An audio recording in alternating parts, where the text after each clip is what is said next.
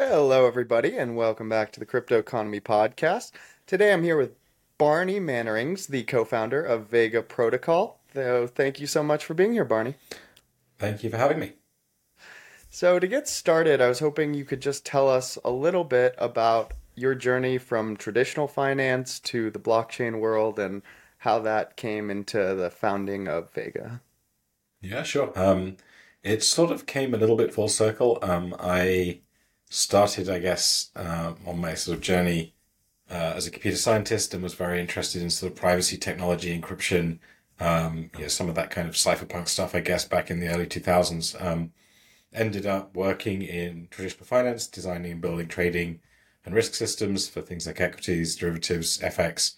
Uh, so I spent a lot of time with traders and with trading technology, uh, building and, and learning about those things. And then obviously you had kind of Bitcoin and the white paper there. Then you had sort of, which was very interesting and exciting to me. And I did a little bit of mining early on. And then Ethereum was where it really started to like pique my interest because it's suddenly like, okay, this is not just like a kind of inert coin that I can pass around and hold, but it's a layer on which I can build infrastructure and technology that is uh, kind of performing some of the functions of institutions. And you know, having looked at it from the inside and worked with traders and worked with building technology, I could see all the inefficiencies, the regulatory capture, the gatekeeping that went on. You know, I could see all of that, and I saw this as an opportunity.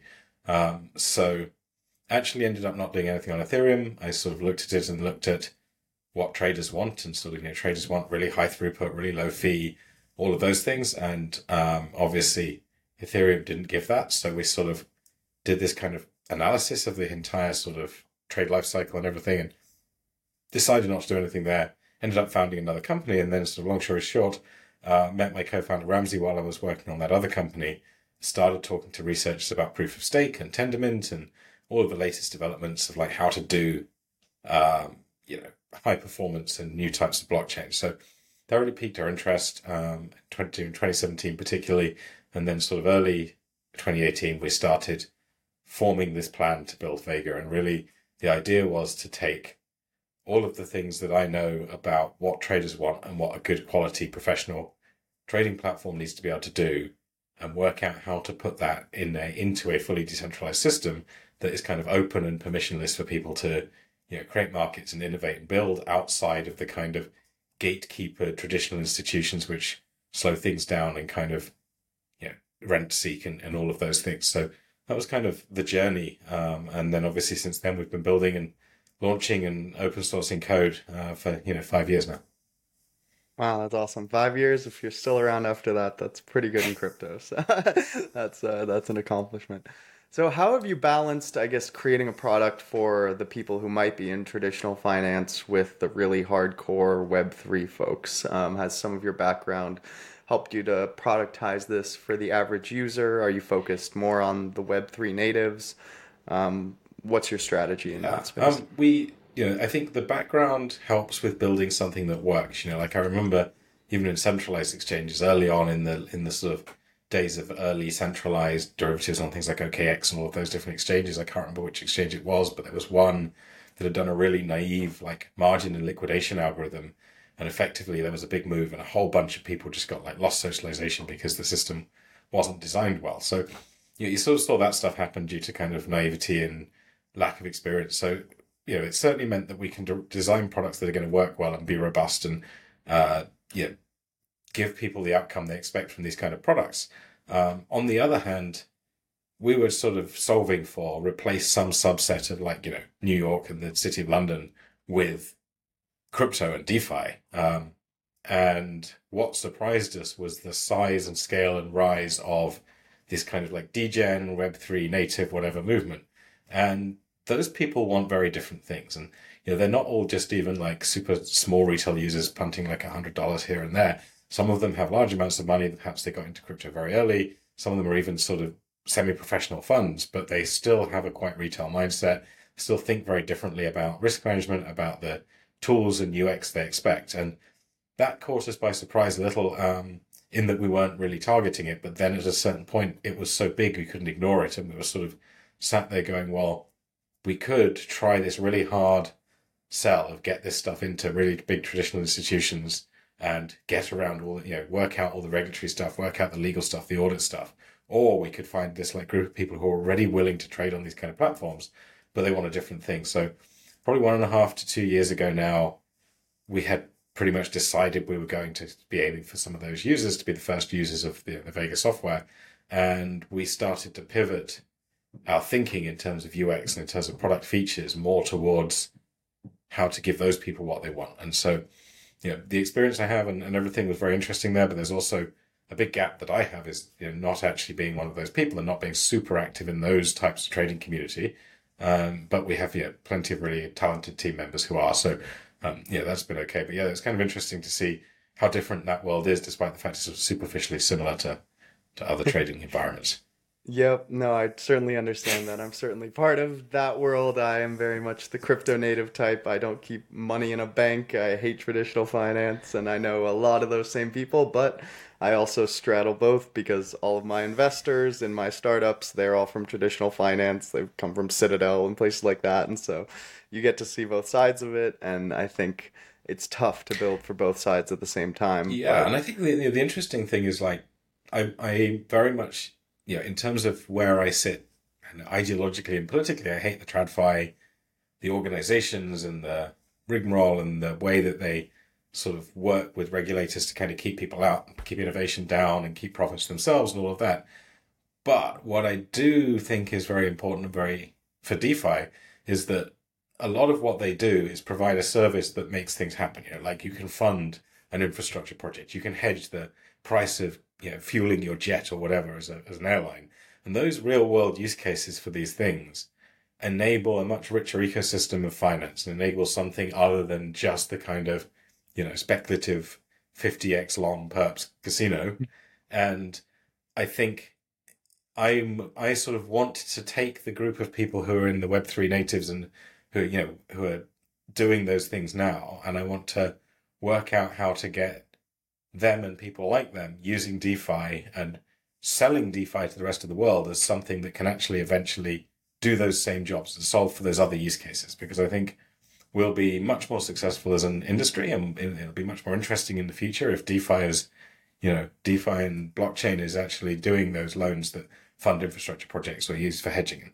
So I think like, you know, I, I want to, I want the, the Web3 natives to take over the city. I want them to kick out Citadel and, you know, replace them with smart contracts and replace them with open systems.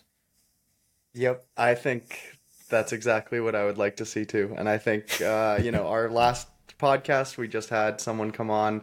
They're trying to tokenize things like treasuries. They're trying to make it more approachable for corporate entities, and they're verifying identity and doing all the KYC so that they can do those checks. And so there are a lot of people trying to fill in those sort of pieces of the puzzle to get both sides to come together. And I think it'll happen eventually. Uh, and it's just a matter of you know the right people coming in with that experience to you know the average person like me who loves loves the sort of degen bitcoin stuff is not the guy who goes to the regulators and makes sure that the hedge funds can do everything in the right way um, but on the flip side of that i guess my question you're coming from you know more of a traditional background how do you differentiate yourself from a lot of these platforms that have given the industry sort of a bad name. You had all of the people like Celsius who, you know, offered what seemed to be really crazy interest rates. And, you know, at some level, if they had been smarter about how they structured it, some of it could have worked. But how do we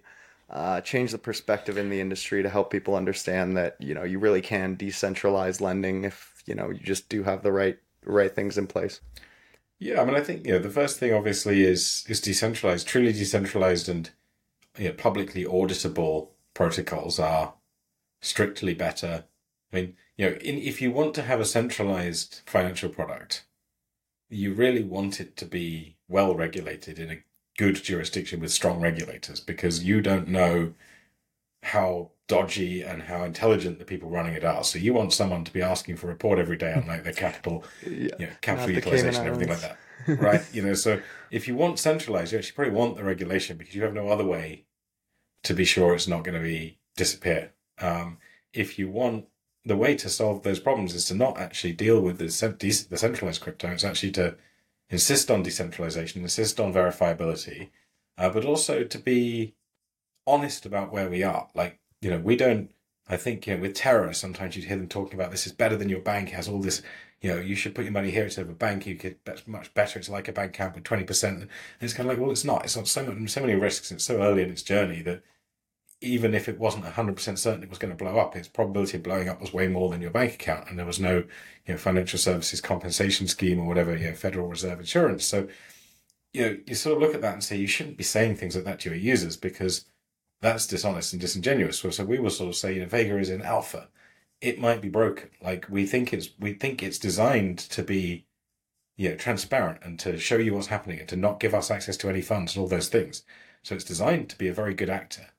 But we also have to be good actors in saying it might be designed like that, but it's new and early and not fully audited and evolving fast and it could be broken. So like I think you have to just be be honest, be open, be open also about the risks. Like if you're trading on this thing, you don't want to try and make people slide the leverage slider to 100x for a trade that they intend to keep open for two weeks, right? Like it's one of those things. If you want to do a very leveraged thing, it's going to be for a short period and with a very specific entry and exit. If you're going to do something and have a, a thesis over multiple weeks, you know, you slide to 100x, you're going to be liquidated regardless of whether you were right about the direction of the coin. So you know, but then some UIs will encourage you to do those things and will encourage you to take those risks without explaining the risks. And so, again, it's like I think people should be free to take all the risks they want, but I think the people making the UIs have a sort of responsibility, especially in an open, decentralized world where the guardrails are not there and anyone can do anything they want. They have a little bit of a responsibility to say, yeah, this is risky. This is here's some links to how to understand that risk. You know, to try and help put it in context. And so I think that's probably, you know, if we and the more we do that, and then the more we develop a reputation for robustness and transparency, and we build out those some more of those real, real world use cases, the more people see that crypto can be good and that you know people can manage their own finances, and this is a it's like like the internet for knowledge. Uh, it does that for the value of finance, and that this is a good thing. And I think that's what we've got to show everyone that it is a good thing. Yeah, I think the point on the UI is huge. You go to like these sites like Rollbit and the minimum slider is like 20x and so you're like that's probably the a reasonable, you know, leverage amount. and it goes, right? yeah, right? Exactly. And it just goes all the way to a thousand and it's just so easy to just click that slider back and forth and uh, they, you know, push they try to make it harder to do custom amounts and things like that. And so I think that's a huge point and I think when it comes to decentralized, I think it's it's also tough, especially with things like leverage when you're doing a thousand x leverage trade, the throughput needs to be insanely high because if you're not, you know, clicking the button the exact right second, and Ethereum takes you know five minutes to get your trade executed, yeah, I mean, exactly. You know, someone someone issues a new NFT, your transaction gets stuck for twelve minutes, and now you're even with low leverage, you're screwed. Yeah, I mean, and this is one of the reasons why we designed Vega as an app chain like we did. We kind of said, well, these things need to be different for trading to be good. And I think the block time on Vega mainnet is like 0.6, 0.7 seconds. It's still not as good as the best centralized exchange, but I've actually used centralized crypto exchanges that take longer to respond to clicking on the deal ticket submit button. Um, yep. You know, some of the ones, especially yep. during like 2017 when they were creaking oh, yeah. under the demand. I think Poloniex, I seem to remember sometimes just sitting spinning for like 10 seconds. And yep. so, you know, we've got to a point where we can give an experience that's very similar to a centralized exchange and give some of that throughput and give some of those capabilities. It's not as good in, in some ways, but obviously it has all those benefits of decentralization.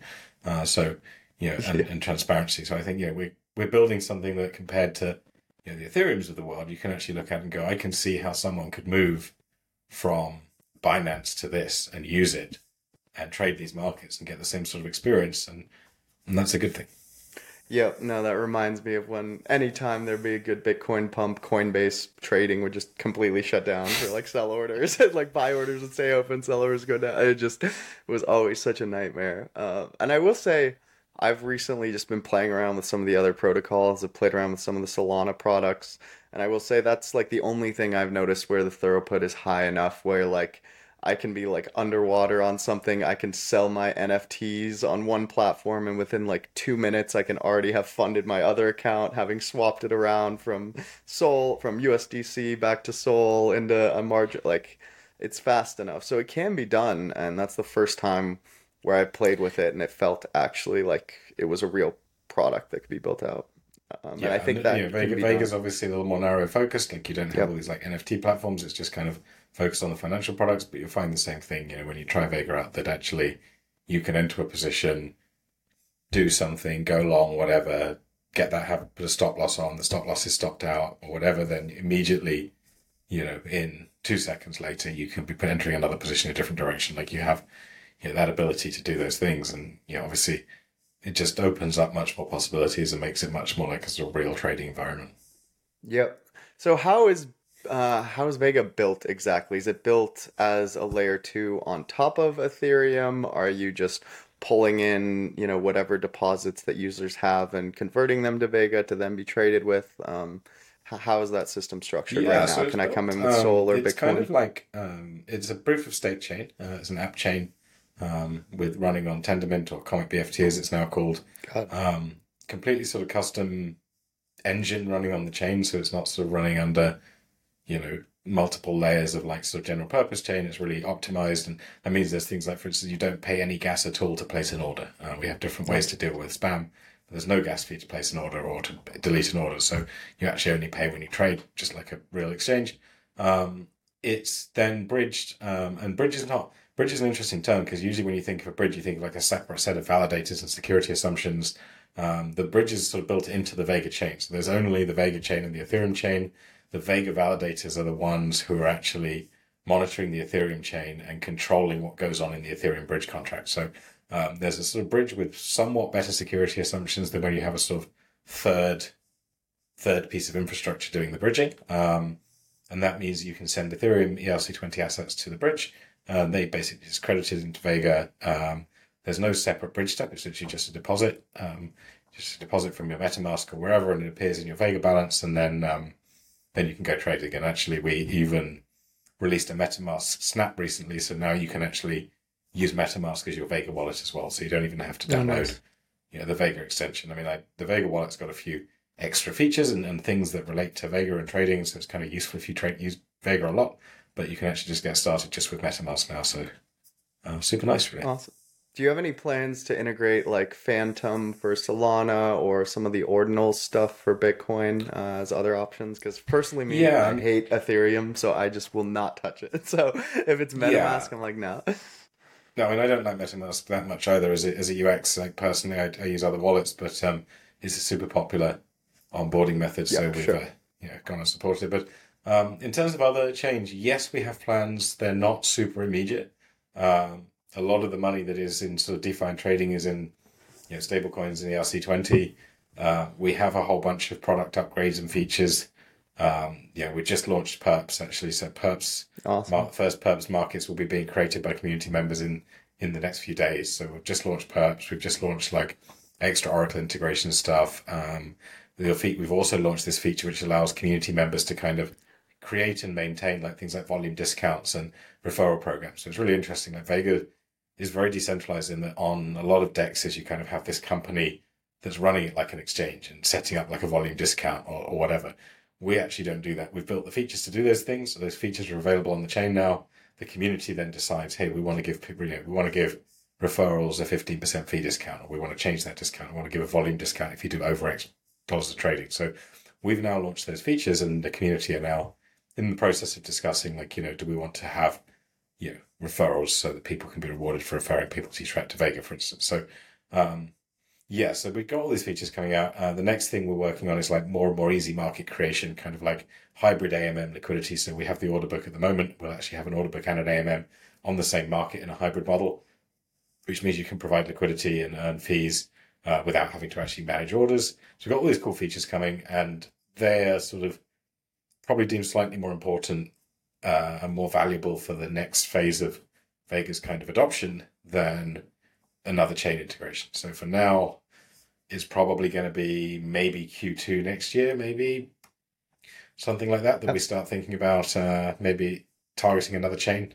Uh, don't don't uh, don't hold your breath for that because all these priorities always change. But like, sure. I mean, I'm really keen to do it because I think I wouldn't say I hate Ethereum, but I think it's extremely limited, and I think the future of a successful DeFi world with mass adoption and real world use cases just by technical limitation is not going to be on Ethereum, let alone anything else. Um, so yep. sort of Ethereum is a good way to get started and get into the ecosystem, but I do think we you know, need to branch out to something Yeah, something and I think I, I mentioned it just because I've noticed, you know, I, there's a lot of competition in Ethereum, and I would say the average user is probably less uh, less of a professional. But I've been playing a lot in the ordinal space. There's a lot of money, you know, starting to pour in there, but just not a lot of good projects. I've gotten rugged like three times by guys who are just stealing money, and so there's a lot of like bad actors. So it's like you get one good actor in there, and it's really not that hard to do because there's a lot of demand and a lot of money waiting for someone to just do it right. Um, and I think that's the same for Solana. I spent a while trying to find something decent, um, just the equivalent of what, what you got for Solana. There were one or two, but my, the liquidity is like nothing. There's like 10k liquidity kind of thing. So it's like there Yeah, are is the probably opportunities, and that's what I was going to ask you as a follow up. right? Yeah, what is how do you convince people to add that liquidity? Is it just a matter of them trusting your brand, getting out there, offering the right incentives? Um, I mean, yeah. I think it's a multi-phase thing. I mean, you know, obviously, yeah, the system's permissionless; anyone can add it. When the system is working well, like if you look at Uniswap now, or you know, even Ethereum and the ERC20 tokens, and the ability to create tokens, like the narrative that you can create pools on Uniswap or create tokens on Ethereum and like have success with that and maybe you know make money or whatever is well established. So people who would be thinking about doing that will naturally gravitate towards doing that, and some of them will create those pools or whatever. problem we have is that narrative is not yet established, so people are not just queuing up to randomly just like create new markets and liquidity on Vega. Yeah. Understandable, right? You know, yeah. it, it makes sense. It's new. Um, and it doesn't have a huge amount of trading volume, like maybe you know, 10 million plus notional a day. So it's not nothing, but it's not huge. Um, the you know, one of the things is like integrations and making it easier. So like you know we've had uh, paid a bounty into the um, Hummingbot community, and they've built a connector for Hummingbot, and so we're going to be doing a bunch of like stuff with them around like, hey, you guys, Hummingbot guys, you can actually earn some of the rewards, share in the fee revenue, create markets on Vega. You've got a Hummingbot connector now. Like this is a place you can go, and actually that's that's an, an interesting thing for you to do. So things like that will be helpful. And then obviously adding these like liquidity pools where you don't need to run like a market making algo. You actually can just put the money in a pool. So you basically it's more much more like creating a Uniswap pool. You've got like a form you fill in, select a asset oracle from a drop down, fill in a few bits of basic stuff around leverage and risk, and press a button, supply some liquidity, and create a market. Like things like that will make it easier. But then also you've just got you know be in the community talking to everyone all the time who might want to create markets and explaining how it works and seeing if they get excited about the protocol. And, you know, early on, it's probably people who have a vested interest and people who already maybe own tokens. And so they also want to see things go well. So they're like more likely to say, I'm actually already interested in this, so I want to create a market or whatever. So, but it is hard. Like, you know, this, these, this stage of launching a product is hard and it's a lot of, a lot of face to face conversations, a lot of people who get interested and then wander off and lose interest. And, but eventually, you know, then as you'll see over time, you know, we'll, I think, you know, now that perps have launched, that's a very popular thing. We have just dated futures before, so now that perps have launched, I think there's a whole bunch of people in the community talking about and thinking about markets they want to go and create now that that tool is available for them. So I think we'll start to see that uptick. And, you know, my hope is that sometime around like, you know, maybe Q1 next year, it starts to be obvious that the people who did this early on are starting to, you know, have a good sort of business case for it. They're starting to make money. They're starting to say, hey, this has been successful. I created this market. I've received these rewards. It's generating this much fee revenue. This much of that's going to me. Like you see that the incentives on chain are working. You see the system is well designed. And then the flywheel starts to turn and people start to say, hey, I could get a bit of that. I could create a market and do it. So, you know, it's, it's a, it's a long road with something like this. It's never going to be like build it and they will come, click your fingers and Yeah. suddenly it's huge. And there's lots of things you can't do. You know, we can't promote markets and trading on Vega. We can kind of say, hey, you, you, with Vega, you can create markets, but we can't and wouldn't and are not going to go, hey, you should trade on Vega. You can make mm-hmm. money because that would be acting like a financial intermediary for the platform we don't even have actual control over. So we have to be super careful. We have to be about the, the, the technology, the platform, the community. But it's it's right to do it that way, and it's right to, you know, not overstep those lines and not create the kind of impression that we're kind of in it to make a quick buck, but actually like, you know, continue to plug away at building and building on it over time and demonstrate the commitment to doing it over multiple years. And, and I think, yeah, we'll see that continue to grow. Absolutely. So you guys have been building sort of through this bear market, um, and you've been building even before that. So I was just wondering what your experience has been uh, with sort of the ups and downs, raising investment. I know you guys have some pretty legitimate investors and backers behind you. So I was wondering if you had a strategy early on. Maybe that's raise money when you know prices are high, make sure we have enough runway to get through the bear market, um, and just what your experience has been. Uh, I mean, you know, we raising started capital. raising in the worst bear market. I mean, I think the Yeah. bear market of 2018 was probably worst. Like, Oh, I talks remember it. bear market, but in 2018, like everything just stopped. Oh yeah, Um, no one You knew know, if it we was gonna trying to raise in back. like you know, I April 2018, and we didn't close the round till like mid 2019. Like we were pretty much about to die. Uh, Pantera kind of came and offered to lead the round, and once they came in and were leading the round and, and, and sort of got their check in, then the round started to fall into place. But even then, it wasn't until like 2019 started to kind of get underway that people started to actually progress with those, you know, Yeah. from term sheets to, to signing and love everything. to so wait, that, that was yeah. really tricky. Yeah, so that was tricky. I mean, you know, we one of the reasons we've been building for so long is actually we were raising for so long, and so you know, we were a tiny team. You know, until you'd got that money in the bank in sort of mid to end of 2019, you sort of didn't really have the ability to hire significantly. So, you know, it sort of you had that situation happen. Then, um, you know, we're able to follow that up at the end of 2020 with a kind of strategic round, getting sort of more like institutions that trade in crypto, market makers, and others. Um, you know, to come on board. Cumberland and Arrington Capital led that round in 2020, uh, which gave us a little bit more sort of, you know, dry powder, as they like to say, I guess. You know, a little bit of money to to sort of make sure we could do a good job. And with testnet, so we ended up launching an incentivized testnet, uh, incentivizing people to come and basically battle test the system, learning a lot about like, you know, the things that on paper look like a good idea but don't really work very well because they're difficult to manage or the UX isn't right or you didn't think about this. So there's a huge amount of like either it's, it's kind of funny you make two sort of similar opposite mistakes. One mistake you make is there's a complex answer that's clearly right to this, but we think we can get away with doing this simple thing instead. And then you realize you should have done the complicated thing.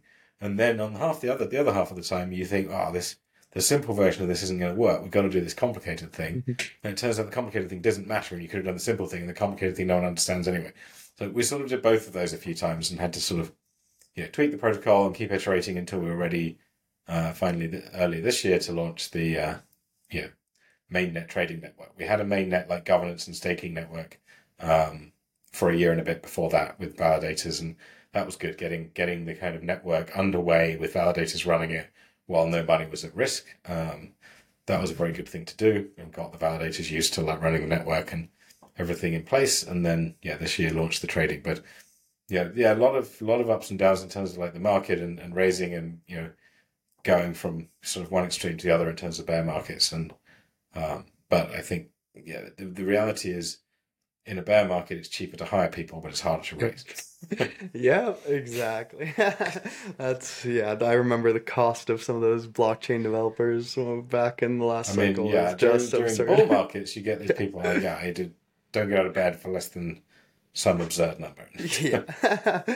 so when you're, you know, raising capital from companies or funds like Pantera, I'm sure they have a lot of other DeFi investments. How do you differentiate yourself um, to them when you're Um, pitching? I mean, I think you know one of the things that is important is the team, like you know the experience of the team, the people, the TradFi and the crypto and the technology and the startup experience. Like you know, having a good team, having that experience is very important. And then I think the other thing is like having a differentiated but very large ambition. You know, we didn't go in and say we want to build a copycat perps exchange and like take two percent of the market share. We went went in and said we want to build a piece of infrastructure that could one day take significant chunks of trading away from the city of London and New York. And it will enable people in their bedroom to code up products that are extremely complicated much more easily than any other blockchain or technology. So it'll provide them with primitives to do that. It'll be performed enough and cheap enough from a fee perspective that you can actually use it for real world trading.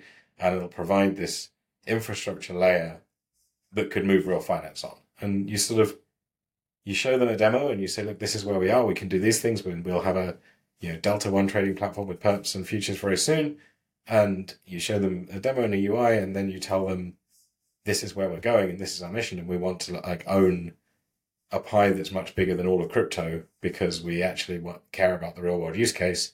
And you know the ultimate thing is some people think you're mad, you can't do that. Some people think, I don't really care if you can do that. It's not very interesting to me. I don't think it'll pan out that way. And others think, yeah, that is what we want to see happen. We believe it'll happen and we think you as a team have a good chance of doing it. And you know, the reality is a VC investor is probably thinking eight or nine out of 10 investments are going to go roughly to zero. So they want the one or two that, if they don't go to zero, are going to be really impactful. And so, yeah, that's kind of, I mean, and then that's like not a disingenuous thing. We're not sort of doing that as a sales pitch. We're doing that because we went into this going, I used to work in the city and I want to take this mm-hmm. business away from the big universal banks. Uh, and yeah, that's why we're designing it how we do, and that's that's what we're going after. So, you know, it's not not in any way just a sales pitch, but I think having a clear mission like that that does have a big scale and scope is very helpful when you are trying to raise because it is sometimes that scale and scope and that potential that people are looking at. Yeah, I think that's that's great advice. Um, and I guess conversely, what is that pitch that you know you then take and make to the users who you're now trying to attract? Um, and as a follow up, is that sort of where you're at now, where now you're just really ready to onboard people, or is it more where you're looking for testers and the right people to give you feedback at this point? Yeah, I mean, look, as I said earlier, it's an alpha, and I would not want to tell people like you should be doing your like life savings on here. Definitely don't do that. Um, you know, but we are at a point where we put something live that has a bunch of features that's kind of at parity or better than a good a good amount of what's available in centralized and decentralized you know, crypto platforms. We want people to tell us if they like it. We want people to try and use it. Like if people are traders and the kind of stuff we've built is interesting to them, we want them to come and give it a go and tell us whether or not they would use it, and if not, why not.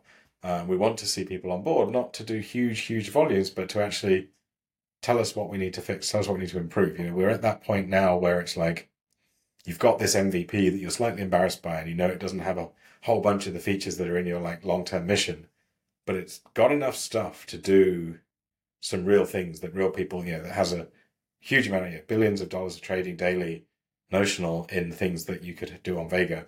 And so now we're at that point. We want people to come and use it. We want to get the feedback. We want them to try creating markets.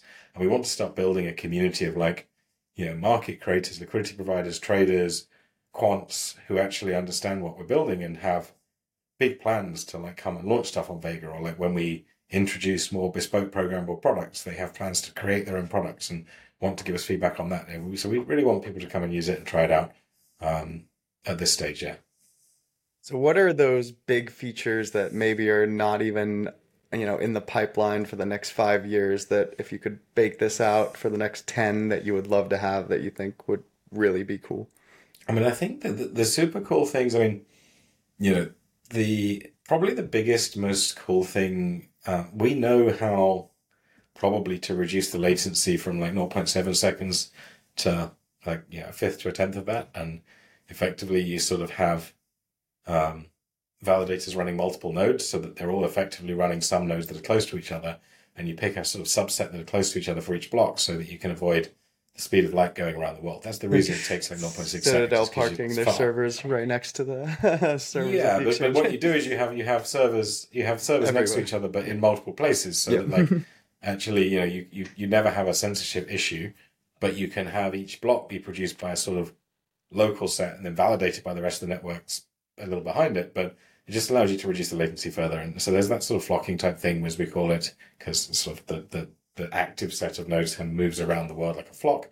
And then there's like the kind of sharding and scalability story of like, how do you, you know, the nice thing about um, something like Vega compared to a complete general purpose chain is like the the engine executing market A and the engine executing market B don't need to talk to each other. So they can actually run on different machines and you don't need to worry about the latency of them talking to each other because they're not going to. So there is a pretty clear path to like pretty close to unlimited horizontal scalability, many thousands of markets and still the same performance. Getting a system which actually uh, implements that path in a completely transparent way to the user and implements those latency improvements so you get this like mega performance uplift even from where we are that's like one of those super cool features that's kind of a research thing we know we could do, but we probably need at least a few tens more millions in the bank uh, and a research a little research team dedicated to it and you know some level of success with the first and second version of the protocol before we even start. So those are like the really cool things. More chain integrations so that you can like you know, not only do things with like, you know, with Solana or Avalanche or Polkadot or Cosmos or whatever, but also build build contracts on Vega that in, that combine together things on other networks, things on Vega. Yes, there's a whole bunch of like customizability and programmability stuff that would be very cool to do. Um, so there's a lot of those kind of features are the really far out ones. The uh, the ones that are coming up a little sooner are things like allowing people to completely custom program their own derivative products and by basically defining the cash flows and then have those products run on Vega. Like so, things like that will probably come next year. Uh, and the sort of SDK and the developer community around building really interesting bespoke products and markets will come next year. But uh, yeah, those kind of big performance improvements of turning Vega into this really sort of unstoppable, very performant global infrastructure is the uh, the, the further out bit, I think. Absolutely, and that leads perfectly into my last question for you, which is you say you said it's global infrastructure. I know some of the product features are not available in the US. I'm not sure if any of them are. So I was just wondering who your target markets are out the gate, um, and how you strategize. No restriction on using Vega in the US. Um, oh, there's not. We because I got we, a VPN. The, the websites that we host, yeah, the websites that we host, we block in the US because we we we think that there are risks around that.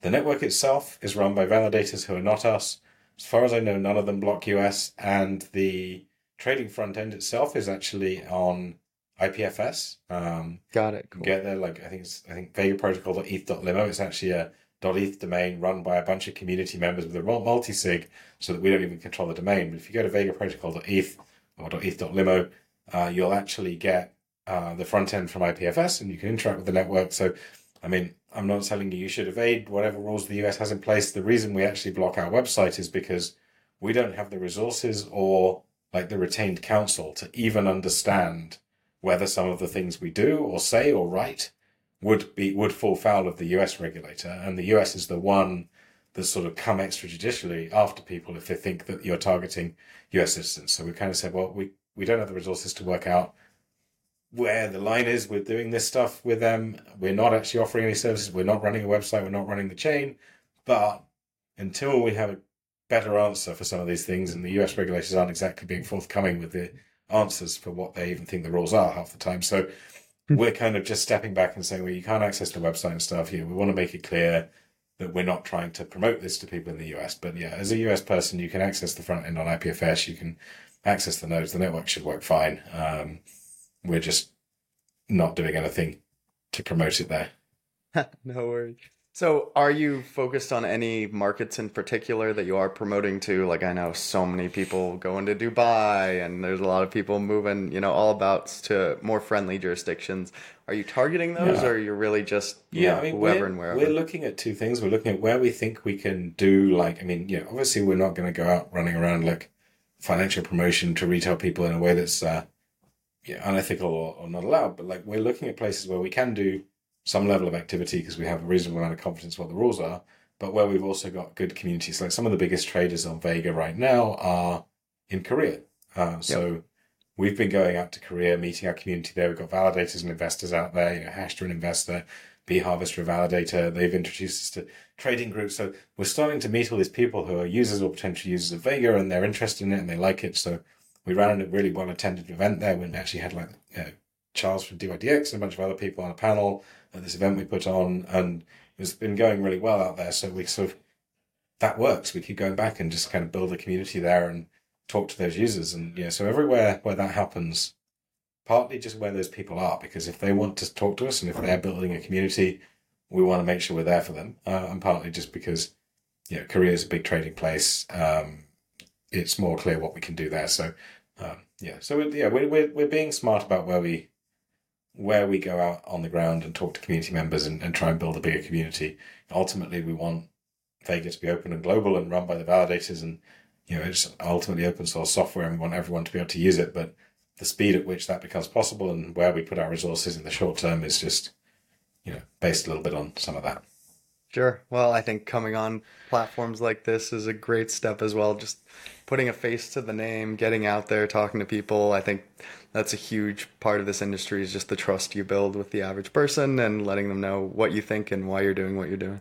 Absolutely. And, you know, it's, uh, it's always a pleasure to come on, on, on shows like yours and, you know, talk about this stuff, go into a bit of detail. Um, yeah, like you say, build a connection with the community and the people and your listeners and followers, and hopefully people will come and check out what we're building and see if they like it.